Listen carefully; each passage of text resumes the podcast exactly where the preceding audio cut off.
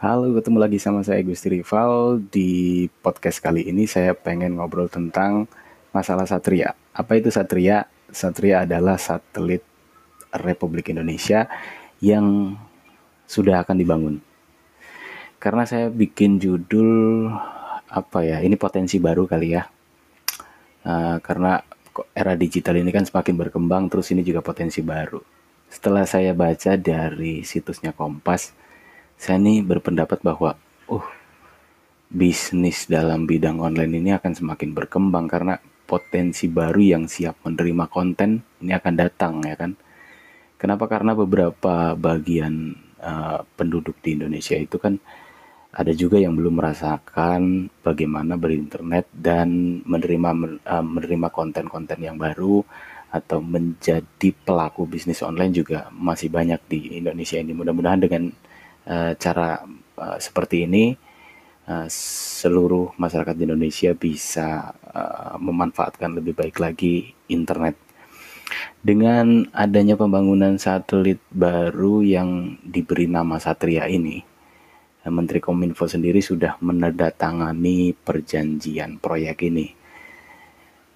Katanya sih Satria akan digarap itu akhir tahun 2019 sih, masih jauh oleh perusahaan Prancis dan proyek ini diperkirakan selesai pada tahun 2022 dan akan beroperasi tahun 2023. Satria sendiri fungsinya berbeda dengan satelit yang sudah diluncurkan sebelumnya oleh Indonesia.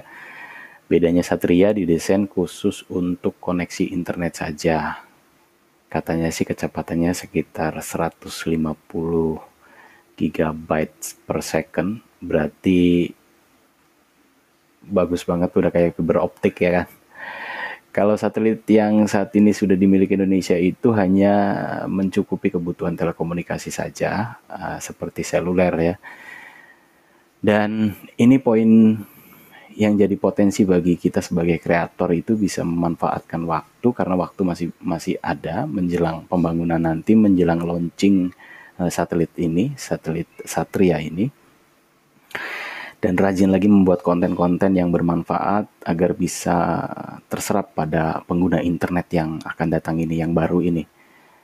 Kan katanya ada 150 ribu titik yang rencananya akan dijangkau oleh Satria, berarti kan banyak banget, ya kan?